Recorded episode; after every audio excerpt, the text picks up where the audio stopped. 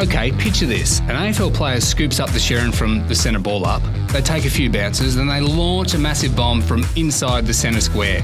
The ball soars forty, fifty, sixty metres through the big sticks. Now picture that exact same distance, but imagine a water skier sailing sixty metres through the air. Pretty wild visual, right? Hello, I'm Jamie Mitchell and you're listening to the Armchair Fan Podcast.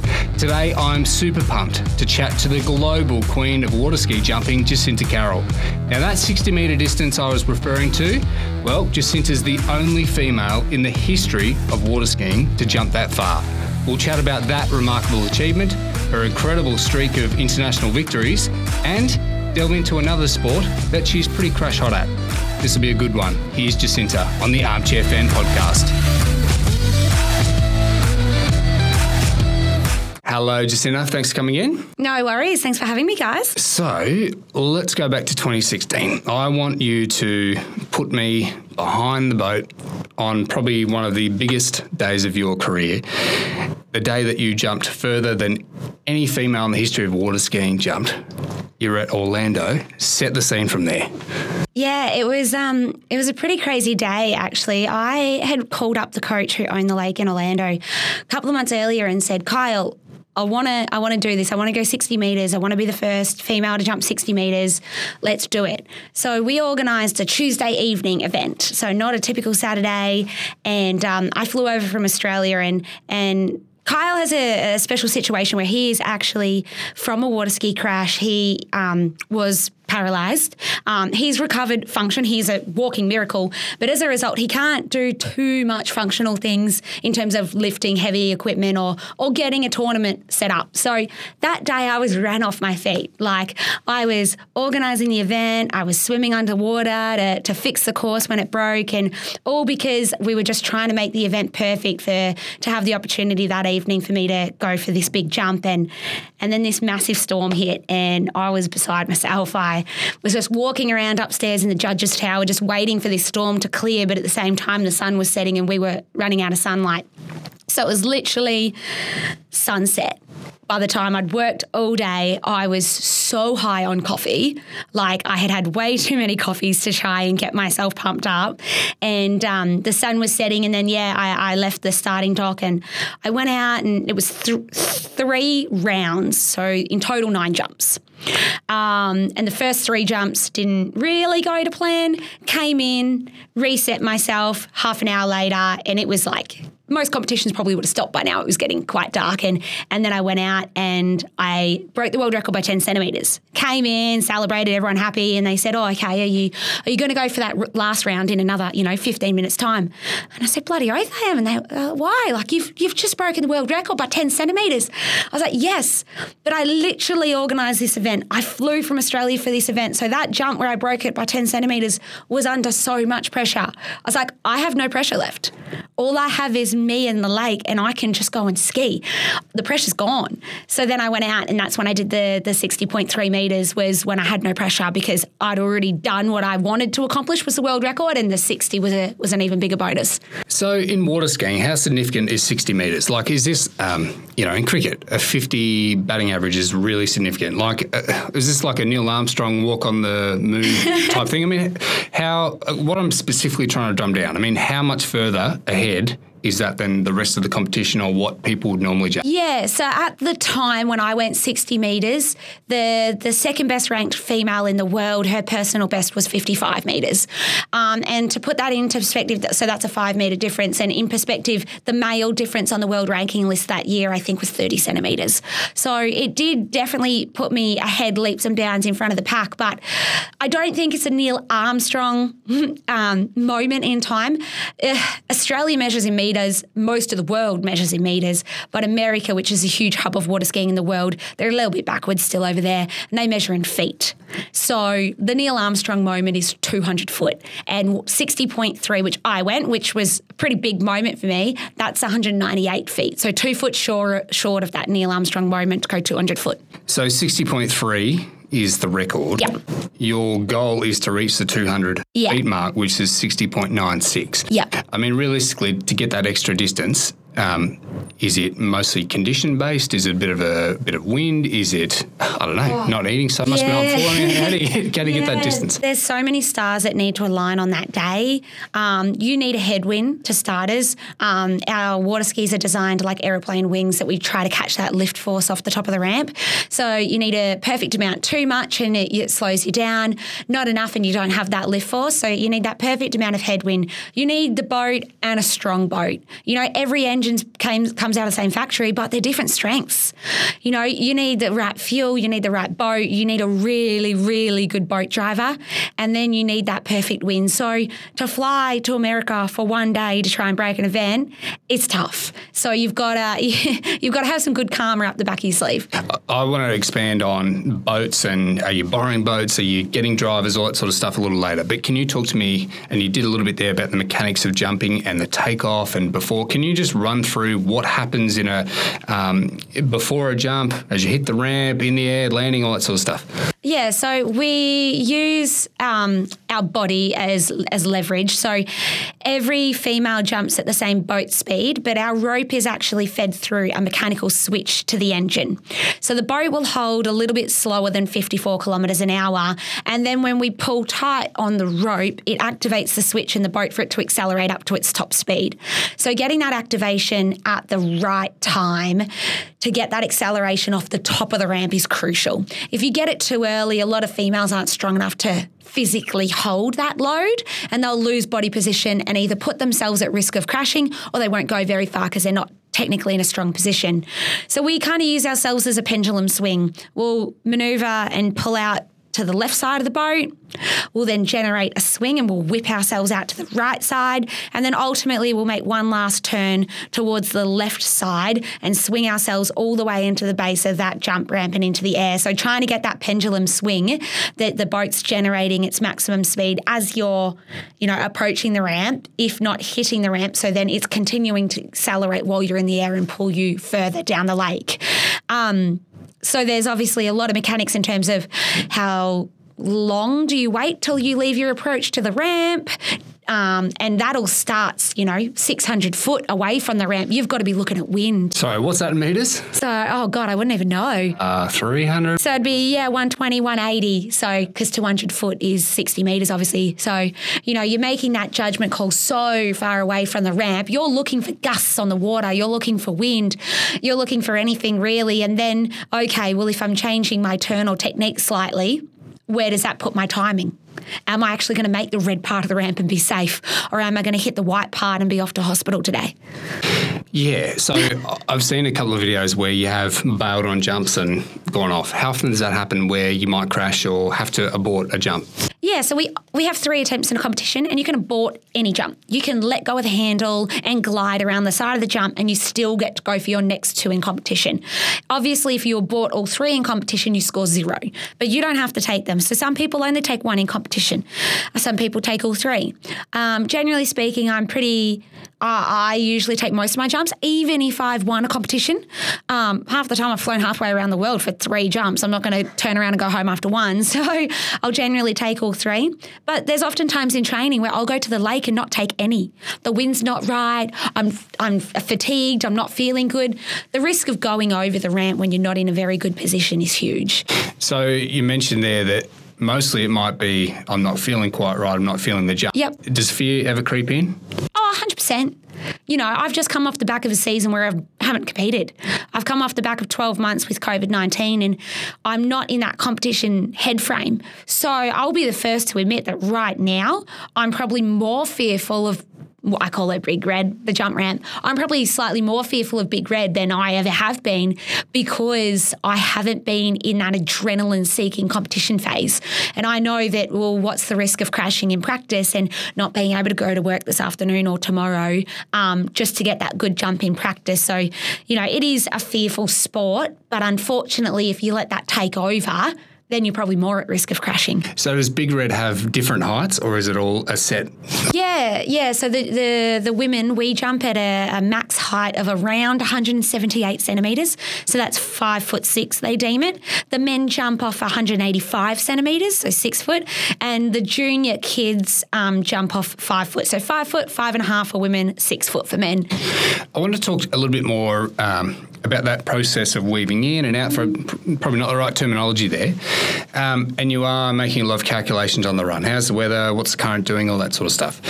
Do you uh, are you ever able to, you know, relax? Um, try and I don't know, meditate's not the word, but is it mostly you're scouting the conditions, or can you take a deep breath and just try and take yourself out of the moment, or you're really just focused on what's going to happen next? Obviously, the best jumps can happen when you can take yourself out of that moment. So when I did the world record in two thousand sixteen, it was like a mirror. Like, you look at the photos and the videos at the lake and the water was just smooth, which isn't ideal for world records. We want a headwind. But what it meant was I trusted that boat driver. The boat was the same. The water was the same. So between each jump, it was my technique that needed to change and nothing else. Whereas, yeah, usually you've got wind and you've got this. So um, in some situations you can zone out and really just let the comfort of your ability take over. But generally speaking, on a professional circuit where we're competing on sites that aren't that great, but they're in a really good location for spectators and so forth, you've got to deal with rollers and current. And gosh, I remember in Mandurah in Perth one time we had a dolphin in the course. Like, you're dodging these things to try and get the jump happening. So yeah, you're pretty focused at the time, and Uh, there, there's not often where you come in and you're like, oh, what just happened out there? So in terms of boats, are you? Is it your boat? Are you going to Bill's boats in Orlando? Um, is it just a Ram driver? Is it your set driver? How does all that work? Yeah, so every event supplies the boat and the boat driver. So therefore, every competitor has the same boat and the boat driver. So then it is coming down to purely your technique and also a bit of luck of conditions, um, because we don't, unlike, say, Winter Olympic snow jumping, they have meterage added or minus based on the wind. Same with sprinting.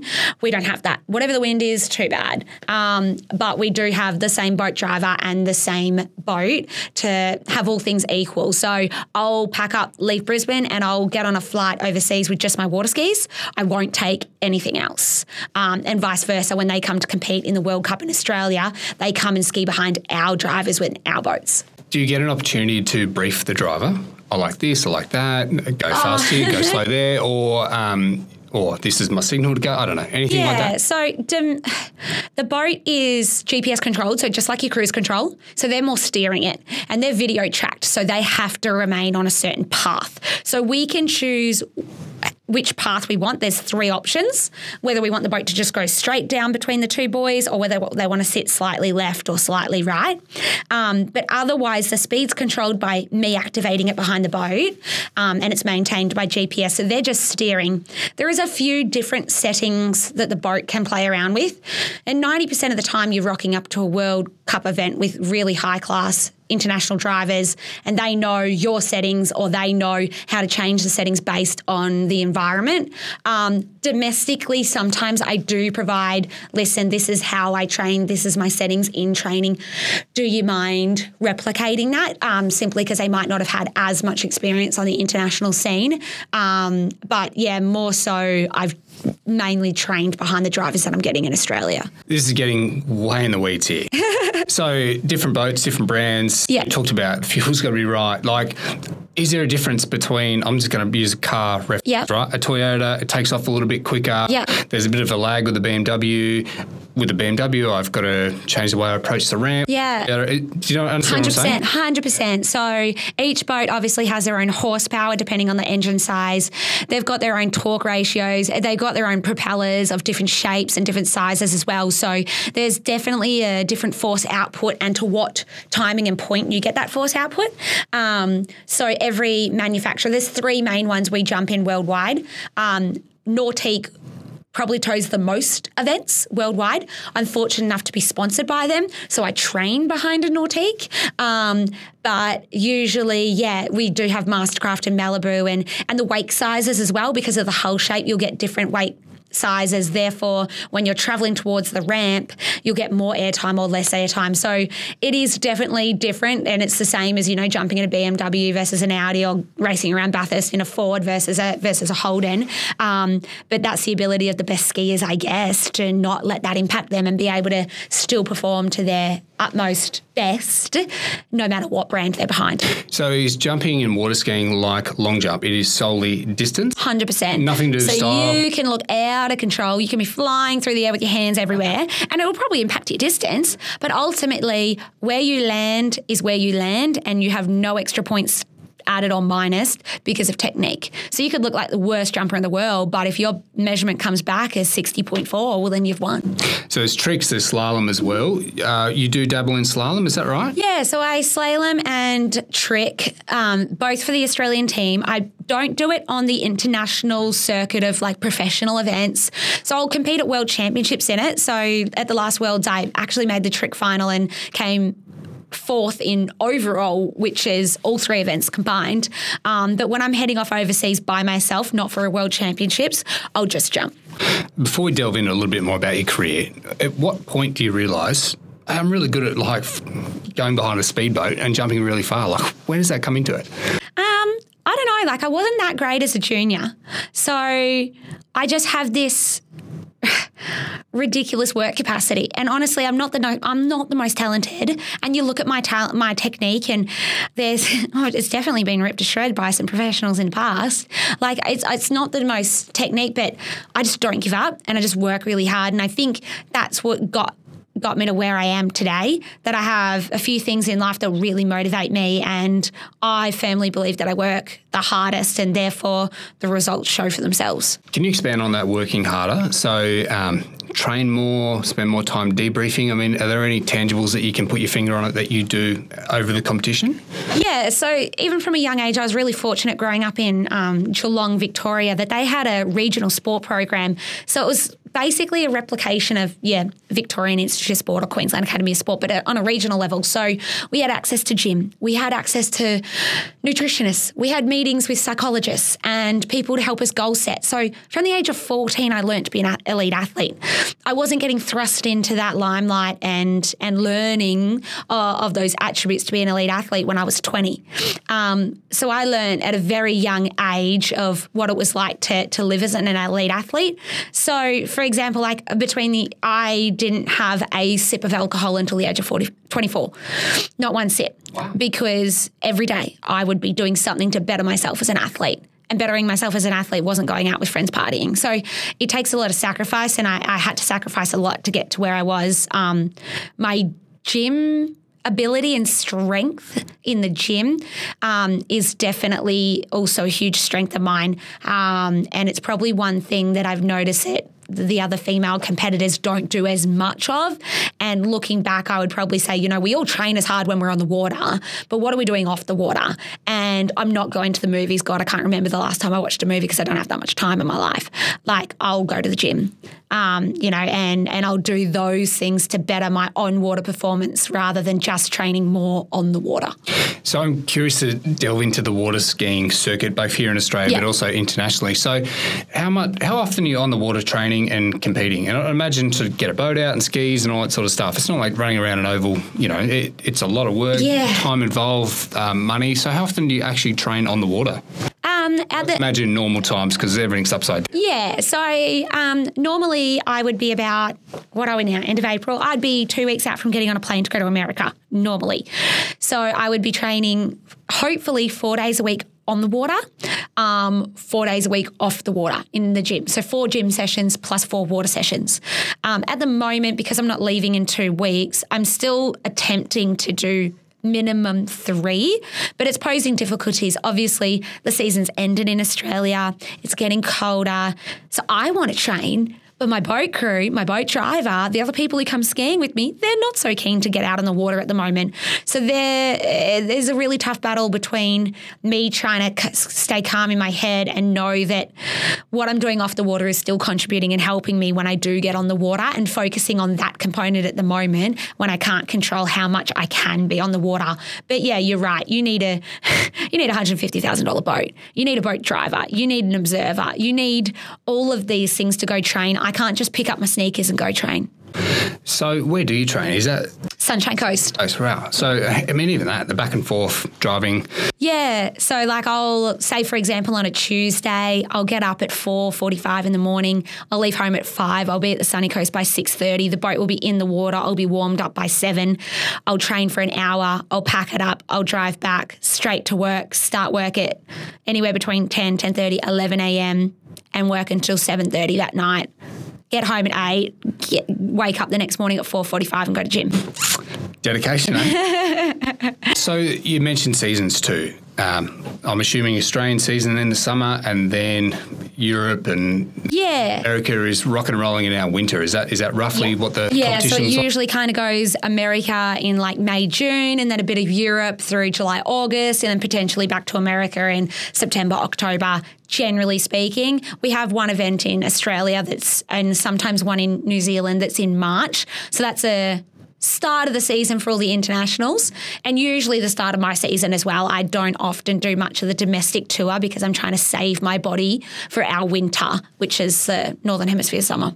Where are some of the places you've really loved to compete? So I know you spent a lot of time in the U S. Um, anything particular that comes to mind in terms of, you know, bucket list? Yeah, I um, I love going to Russia. And if you had have asked me this when I was twenty, twenty-one on the tour, I had some like frightful experiences in Russia, and I wouldn't have said that that would have been my favourite place to go, but it's um, a pretty amazing, we compete in Moscow when we're there, and it's a pretty amazing city, architecturally especially, to, to go and view and go and see. And they just, um, you know, the organisers there are great and really wanting to give back to the sport and, and not asking for much in return. So I've always enjoyed going there. Um, and then some of our world championships in, in Paris, right on the edge of the city. That was pretty pretty phenomenal as well. That'd be gorgeous. Moomba Masters as well. Oh, yeah. So they're obviously internationally favourites, but um, ultimate favourite is at home in Melbourne, you know, biggest crowd of the year by far. And I'm from Geelong, so I deem, you know, Melbourne, Geelong, same, same, hometown. So it's the only time of the year that my family can come and view me and watch me compete. So um, that's the the biggest thrill in our sport, I think, is jumping under the fireworks at night at, on Moomba. Really sweet, eh? Yeah, yeah. Uh, some of the videos are terrific too. Um, now, look, I did mention it in the intro, and it does sound a little bit, um, you know, a bit of a hyperbole, but the global queen of water ski jumping, I'm not exaggerating. Um, you've had a significant streak of international titles. I think we counted thirty-nine, is that right? Yeah, yeah. So thirty-nine in a row. So the last time I didn't win gold, I won silver at the Moomba Masters actually in March thirteenth, twenty twelve. Do you ever take stock that you are the best in the world? Uh, I mean, it's a pretty significant achievement to be the, the best in the sport anywhere. Yeah, I don't know. Like I, I it either hasn't sunk in, or probably because I don't, I'm not invested, well, no, I'm invested. I'm not in the limelight of the sport twenty-four seven. So for me, I don't live in Florida where ninety percent of the competitors live because they can train twelve months of the year. I, and that's where all the boat manufacturers and kind of sponsorship comes from. So because I don't thrust myself into that world and I'm not around water skiers twenty-four seven, I don't think of that. Like I go for my training session on the sunny coast by myself, and I come back to work, and when I walk in the door at work, I'm just Jacinta Carroll, a physiotherapist. I'm not Jacinta Carroll, the world champion or the world record holder. I'm not somebody who anybody knows. I'm just doing my job. Um, so I guess that in a way has probably made me not think of myself like that, if that makes sense. Has it ever been an option to perhaps base yourself in the U S? It has, and I've said no multiple times. I um, unfortunately water skiing is not a sport you do to make money, not at all. And yes, we can win prize money, but at the end of the day, by the time you pay for your expenses, um, you're not making much in return. So I really wanted to push for a career outside of skiing um, because I couldn't sustain just competing. So um, unfortunately, it's probably the the one bad aspect about water skiing is I personally deem it as a, a bit of a white elitist sport. You know, everybody who's in it, like, you've got to have a one hundred fifty-five thousand dollars boat just to start in the sport. So I um, there is a lot of that kind of money around, and I wasn't one of those people. Um, so I knew I had to have a job and had to educate myself to be able to earn money that then pay for myself to stay on the tour. I know you've been a scholarship recipient here at U Q, and we'll talk a bit more about your study later on. Um, yeah, has, have there been times, and that scholarship would have helped, you know, support you financially, but have there been times in your career where perhaps financially it just wasn't feasible, that you had to decide against going to one event or the other? Does that happen often? Um, Definitely. Like, the first year I made it onto the Pro Tour, I got a uh, invitation because I won the Moomba Masters in two thousand eleven. So then I got invited to um, the U S Masters. So I used the prize money from Moomba to pay for the, the trip to U S. And I honestly remember being in China that year, and I was eighteen, five months out of high school, and I literally had to podium to be able to fly home. Like, if I didn't podium, I couldn't afford my flight to the next event. And I knew in the back of my head, like, my parents are, are lovely and would always be there and step in if they had to. But I didn't want to have to call them up in the middle of the night and say, hey, Mum, I came last and I've got no money and I'm stuck in Lin Yi, China. Can you um, send me some Western Union? Yeah, can you send me some money to get home? Um, so that in itself was a huge motivator. Like, I was going paycheck to paycheck, Check podium to podium just to afford to finish the tour for the year. So that in itself is it was a huge motivator to, you have to rock up and, and do well. You can't bomb out. You've got no choice. That's intense. Among all the records, all the wins, um, are there any particular that stand out as um, I'm really proud of that moment? The my first ever win by far was probably even better than any of my world records. Um I was in juniors, so I competed in the juniors at Moomba Masters on the Wednesday, Thursday, and then um, I was ranked twentieth in the world in seniors, but I was given an opportunity to ski seniors basically because I was an Aussie and it was an Australian-run international event. And um, my coach six weeks prior had been given terrible news that he had melanoma cancer, and they'd given him six weeks to live. So technically that week was meant to be his final. Um, and he was getting treatment at the Peter McCallum Cancer Clinic up the road in Melbourne. So he was pumped up with about eight litres of blood, came down in a wheelchair and was there to watch me compete. And I did a personal best and of a lower ramp height, so I was still in the junior category, so I was on the lower ramp height, and I jumped fifty-three metres. And then because I had to go first because I was in on the lower ramp height, I had to sit there with Ray in his wheelchair and just wait and watch every other girl try and beat me. Um... And fortunately enough for me, somehow no one did. Um, so that was a moment that, like, yeah, even above all the world records, to be able to do that for him for the last time that he's ever going to see me ski um, was a moment that, like, I can walk through it in my head every day and remember it because it was, yeah, the most significant thing that I'll ever achieve in my sport, I think. That's a beautiful story. Thanks for sharing. Um, I do want to touch on, before we talk a bit more about the last year and how things are looking um, in twenty twenty-one, but you've been captain of the Australian water ski team since twenty fifteen, a significant um, role, um, an amazing achievement to not only represent your country but be selected to, to be the captain. How important a, a role is that for for you? Yeah, it's awesome. Like, we, uh, the depth in Australia goes through ebbs and flows, and at the moment I feel like we've got a really good crop of, um, you know, youth coming through uh, and people that are really showing signs and, and some really good talent, and it's just great. Like, I'm such an Aussie that I just love, you know, cheering Aussie, Aussie, Aussie, oi, oi, oi. And, like, people go to Worlds and we always stand out as the ones with the best uniform and, you know, watching each other compete, and I, I just love seeing everybody else be able to pull on the Australian blazer for the first time and know that everything they've ever ever dreamed of, I've worked for, to be able to put that blazer on and say I'm in the Australian team that they've they've been able to achieve. So um, it, it's a pretty, you know, uh, amazing opportunity to help those athletes um, and, and be alongside them, win, loss, whatever happens, like um, being able to be there for a supporter. I wouldn't take that role for granted. Weird year last year, but we saw a lot of it um, via Instagram, and seemed to be a lot of backyard training and getting through uh, lockdown months. But how, how did it hit you when you couldn't compete and uh, perhaps couldn't train as well? Was it difficult for you to navigate? Yeah, it was. Obviously, everybody, not just athletes, had a very strange and interrupted year. Um, I think I was somewhat okay last year because majority of the events got cancelled. So only one event went ahead. Um, it had money in it, but it didn't have any world ranking points in it.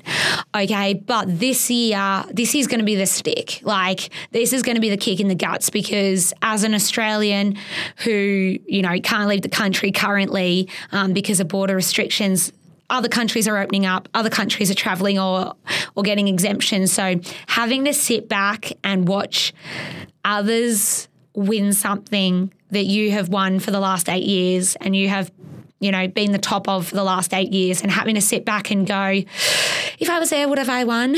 Is my technique good enough right now? Am I second guessing what I'm doing in training? So without that competition edge to get on the water and compete, it's really difficult training space. So yeah, it was it was tough last year, but I think it's going to be even tougher in twenty twenty-one. So a good start to the year though. Uh, national champion in the open women's jump. Congratulations. Oh, thank you. And we're talking before we recorded that um, it looks like you've got the green light to head overseas now. Yeah. So like I just mentioned with borders, restrictions, I actually forty-eight hours ago heard back from the Department of Home Affairs that I have been given an exemption based on a FIFO worker, fly-in, fly-out worker, to be able to leave. Um I basically did that as a as a test run to see if I could leave in May for the U S Masters, which is, apart from World Champions, probably one of the most biggest events for the year. Um, unfortunately, you know, it's all well and good to get the exemption until you calculate how much flights are going to cost and how much quarantine is going to cost, your travel insurance at a premium that's not going to cover COVID. Um, and, yeah, it's just physically impossible for me to go. It's upwards of twenty thousand dollars. So ultimately now it's head down, bum up, and try and train and keep myself motivated and in that game zone and, and headspace to be able to hopefully save enough money to then leave in October, because we have the World Championships in October. In Florida? Yeah, yeah. So they're in Florida on the lake for which I've tied the world record three times. Oh, happy hunting ground. Uh, so not to mention all the border challenges, uh, it sounds like a journey you're going to have to fund yourself as well.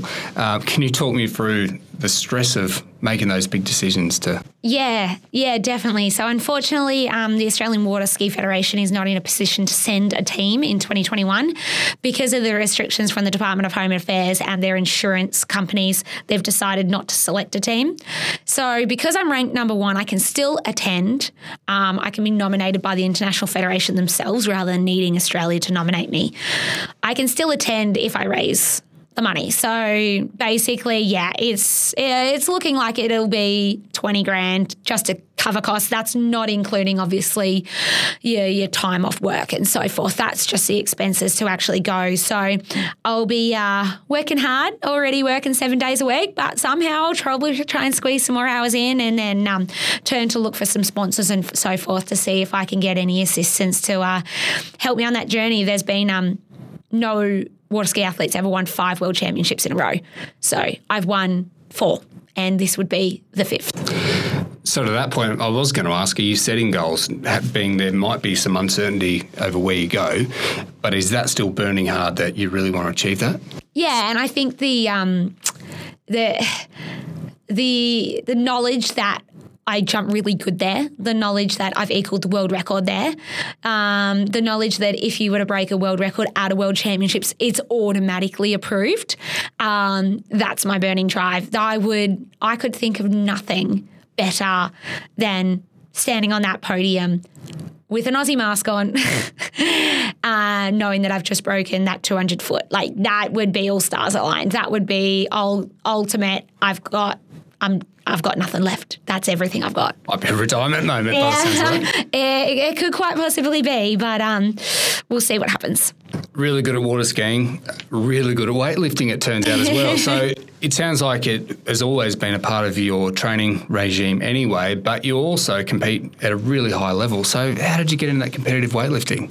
Yeah, I um, when I was at the Victorian Institute of Sport, they were lovely enough to actually give me a scholarship for a non-Olympic sport. Whoa, I know, right? Look out. Um, so they were fantastic. When I moved to Queensland, they were letting me train at the Q A S, but unfortunately they don't uh, give scholarships to non-Olympic sports, and they were c- trying to convince me to give a crack and talent transfer into an Olympic sport.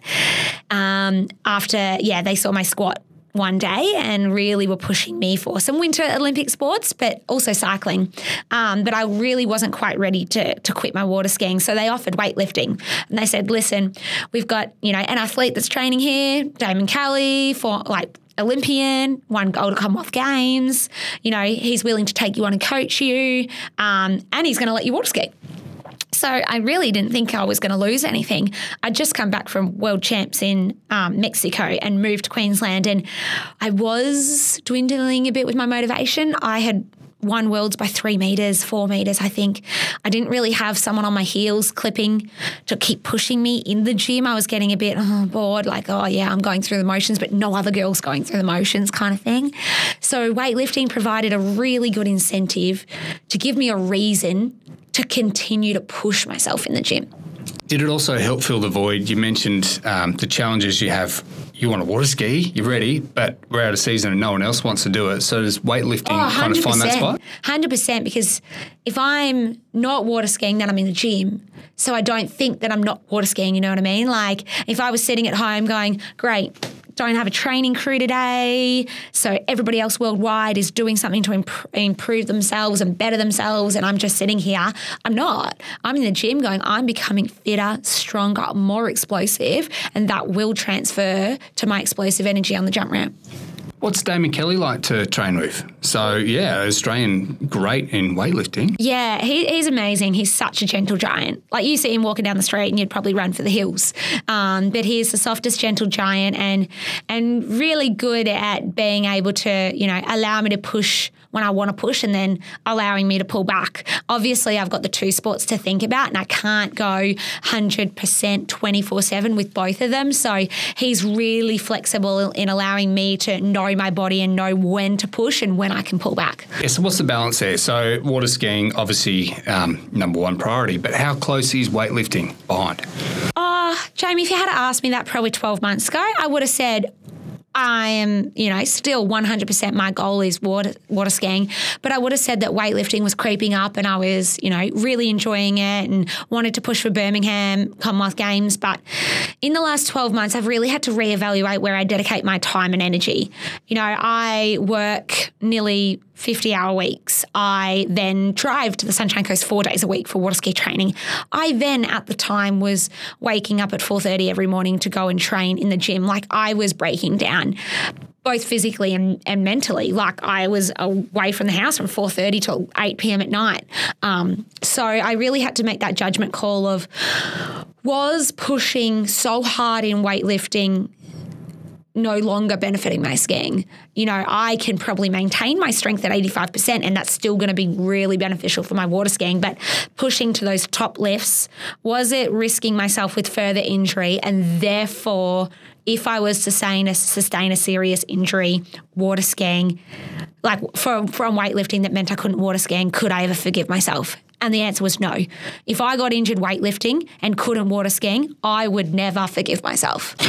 I wanted to touch on physio studies, which you will, but has your studies really helped you learn your body better than ever before in terms of like prep and recovery? Yeah, I guess it's a catch twenty-two, right? I know a lot about recovery, a lot about performance, a lot about my body. So that's really good to to build me up. But it's also, you know, sometimes you second guess it. You're like, oh, is that an injury? Or am I just feeling pain because I know that that should have caused an injury? You know what I mean? Um, so sometimes it is good to just lie on the physio bed and have my boss treat me and me pretend dumb and just go, okay, what do you think's going on? How long do you think I should be out? Because if I'm in control of everything, I'll just push through. Come back too early, not yeah, rest as much. Yeah, so sometimes it's really good to go, I'm going to step back and I'm going to make you make the calls on this one um, because I do know too much about my own body. So a proud Victorian, you studied prior to landing at the University of Queensland at Victoria University, and then here at U Q uh, studied a Master of Physiotherapy Studies um, degree and now tackling a Master of Sports Physiotherapy. Um, should also mention you're a U Q Sports Achievement Scholarship recipient here and have been for a few years as well. It seems like uh, university study seems to complement you despite having a really hectic lifestyle. What do you like so much about tertiary study? Oh, I just find like I'm, I'm a bit of a science nerd and science buff, like, and that's the thing I like about physio is it's forever evolving and improving. Um, so you'll never stop learning. Um, and I'm always wanting, same in my sport, like you're, you're wanting to find out how you can do things better.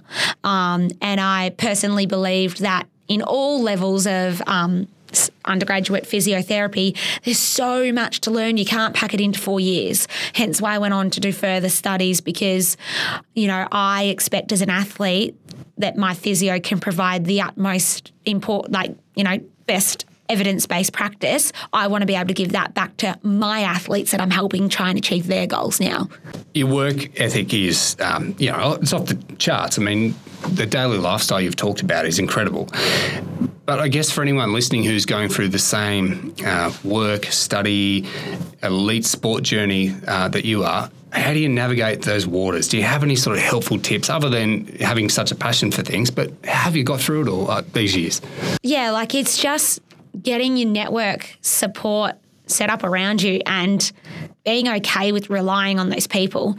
You know, like my partner knows that during the week he may not see me that much, but I will always dedicate my weekends to give him time and, and, and spend time with him. You know, my, my bosses are phenomenal, absolutely phenomenal with allowing me space when I need space or pushing me along when I need to push along. Um, people, even here at the university, people like Emily Burrows and Emily Bates are in charge of the U Q Sport program. Like, just uh, simple things of them keeping in touch with me and um, offering, you know, this, how can we help? What can we support you with? You know, and, and the fact like the U Q scholarship, that that funding is huge. That that makes me go, okay, well, I can work two to three hours less a week, train a little bit more, or give myself some me time because I've got that funding and support behind me. Or I don't have to study at ten p.m. I can take a few hours off work or or training or so forth and study in the fresh of the day because I've got that funding and support behind me. So, you know, finding out what access and networks you can get around you and then um, being okay to rely on them. Two U Q awards I just want to finish up with um, that I think we should pay particular credit to. So twenty sixteen, the first ever U Q Blue recipient in the sport of water skiing. So that's dating back to nineteen twelve, by the way. Um, we have had seven half blues awarded Um, between seventy-four and ninety-two, but you're the very first one to receive that honour. Uh, but also in twenty seventeen, you were uh, voted U Q Sportswoman of the Year. Again, very first water skier to do that. Two amazing um, university sporting awards, and particularly with the history of them dating back. How does that land with you? Yeah, like I said, U Q's been a fabulous, fabulous support. And I remember actually going to apply for physio here and, and people like, oh, U Q's fancy school. Like, they're not going to let you do sport. Like, I remember it, the comments. And I, any time I hear that now, I shut people down straight away. And, and I think it's been a phenomenal school that's really helped me in my sport. And yeah, like those awards, like I didn't expect them, and um, it was it was a pretty amazing night being able to go, you know, in, in, in, and receive those awards. And basically, uh, I need to probably thank all of the, you know, the staff and support I had around me during my education for me to actually still achieve those results while studying. Like people like Sandy Brewer, head of health at U Q, like, wow.